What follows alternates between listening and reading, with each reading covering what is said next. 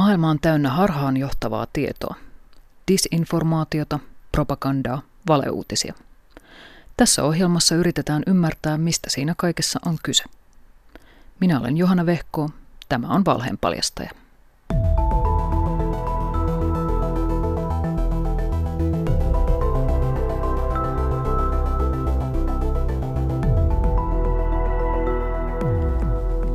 Juttu festareille karanneista vanhuksista ei ollutkaan totta.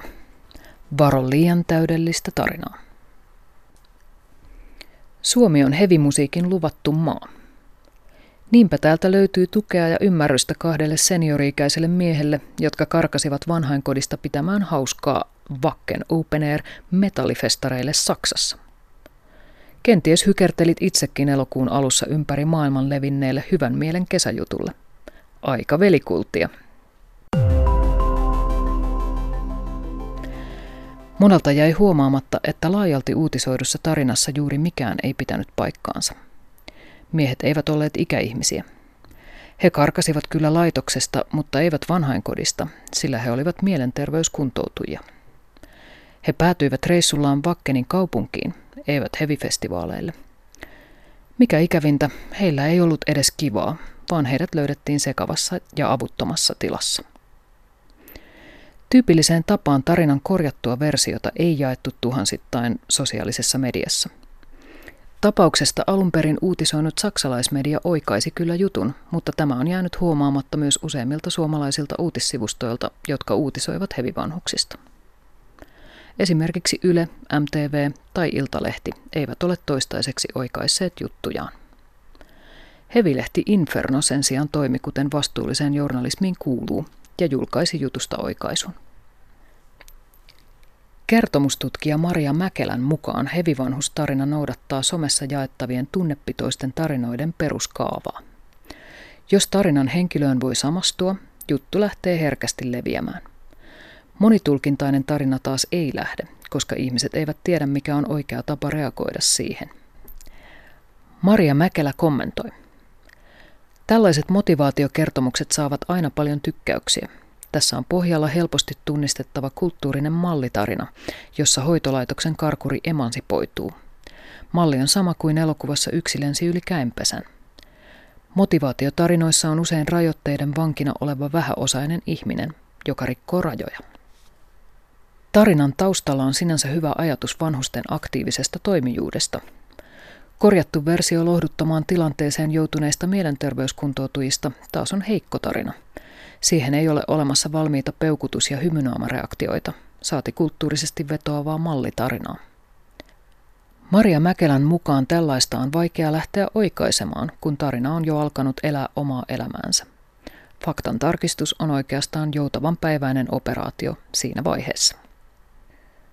Maria Mäkelän mielestä tällaiset hyvän mielen tarinat ovat vaarallisia – hän tutkii niitä kertomuksen vaarat nimisessä tutkimusprojektissa, joka selvittää, miten ja miksi kertomuksesta on tullut yhteiskunnassa niin vaikutusvaltainen muoto ja mitä riskejä tarinabuumiin liittyy.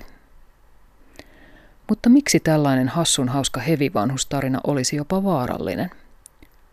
Maria Mäkelä sanoo, koska se on tyypillinen motivaatiotarina, jossa ryöstetään jonkun identiteetti – Fiktiivinen vanhustarina seuraa kertomuksen vaarojen tunnistamaa viraalin kertomuksen kaavaa.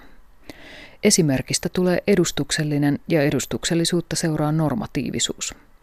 Tämä tarkoittaa sitä, että kun tarinasta tuli viraali hitti, siitä tuli samalla esimerkki siitä, millainen vanhuus olisi tavoiteltavaa. Vanhainkodista taas tehtiin tarinan pahis. Tarinan henkilöiden toiminta alkoi edustaa käsitystä hyvästä toiminnallisesta vanhuudesta – kaikki vanhukset vaan festareille. Edustuksellisuudesta seuraa Mäkelän mukaan normatiivisuus, eli tarina alkaa sanella käytännön toimintaa. Mäkelä mainitsee toisen kertomuksen, joka vaikutti suomalaiseen politiikkaan.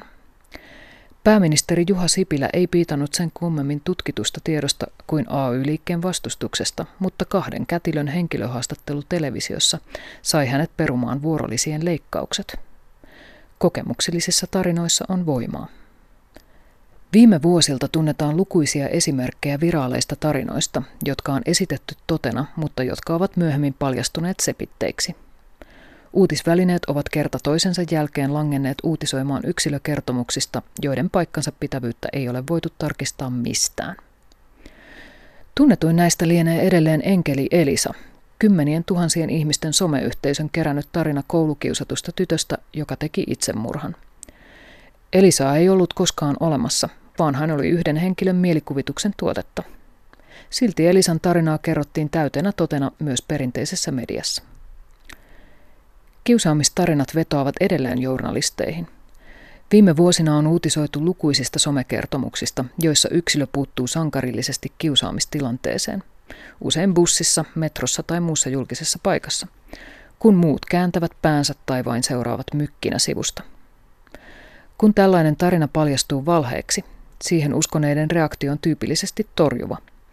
Sanotaan, että tarina olisi voinut olla totta, kun tällaista tapahtuu kuitenkin – perustellaan, että tarinan tarkoitus oli kuitenkin hyvä.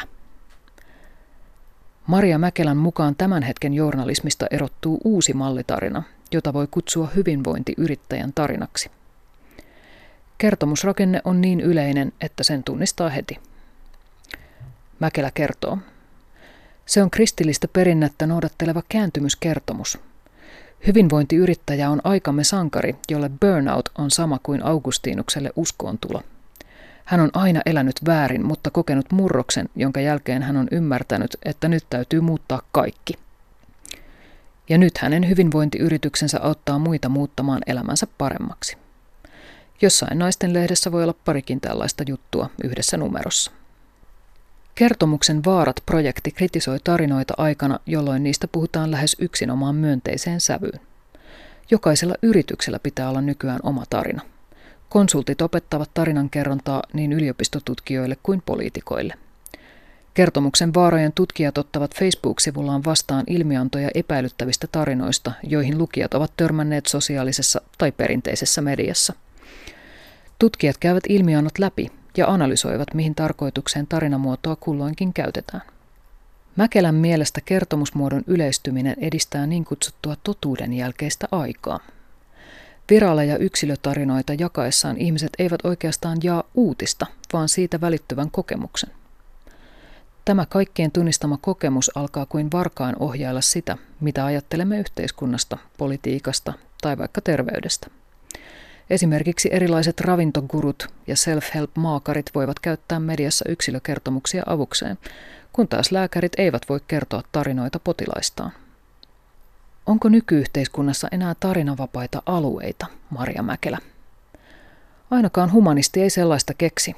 Sitä pitäisi varmaan kysyä joltakin fyysikolta, Mäkelä sanoo. Näin osaat varoa kertomusta. Kun näet viraalin sometarinan, kysy näitä asioita. 1. Onko tarina liian täydellinen? Jos se on muodoltaan eheä ja sisältää pikantteja yksityiskohtia, se saattaa olla niin sanotusti liian hyvä ollakseen totta. Todellisuus on usein sotkuisempaa. 2. Perustuuko tarina tarkistettuihin faktoihin vai onko se pelkkä yksilön kokemus? Kuka tai mikä on kertomuksen lähde? 3. Mitä tunteita tarina herättää? Kehen siinä samastutaan? 4. Onko tarinan päähenkilön kokemus yleistettävissä? Käytetäänkö sitä edustuksellisena tarinana? Jos, niin mikä motiivi tässä voisi olla taustalla? 5. Jos tarinaa pidetään edustuksellisena, millaiseen toimintaan se ohjaa? Lisää valheenpaljastajia löydät Yle Areenasta ja osoitteesta yle.fi kautta valheenpaljastaja.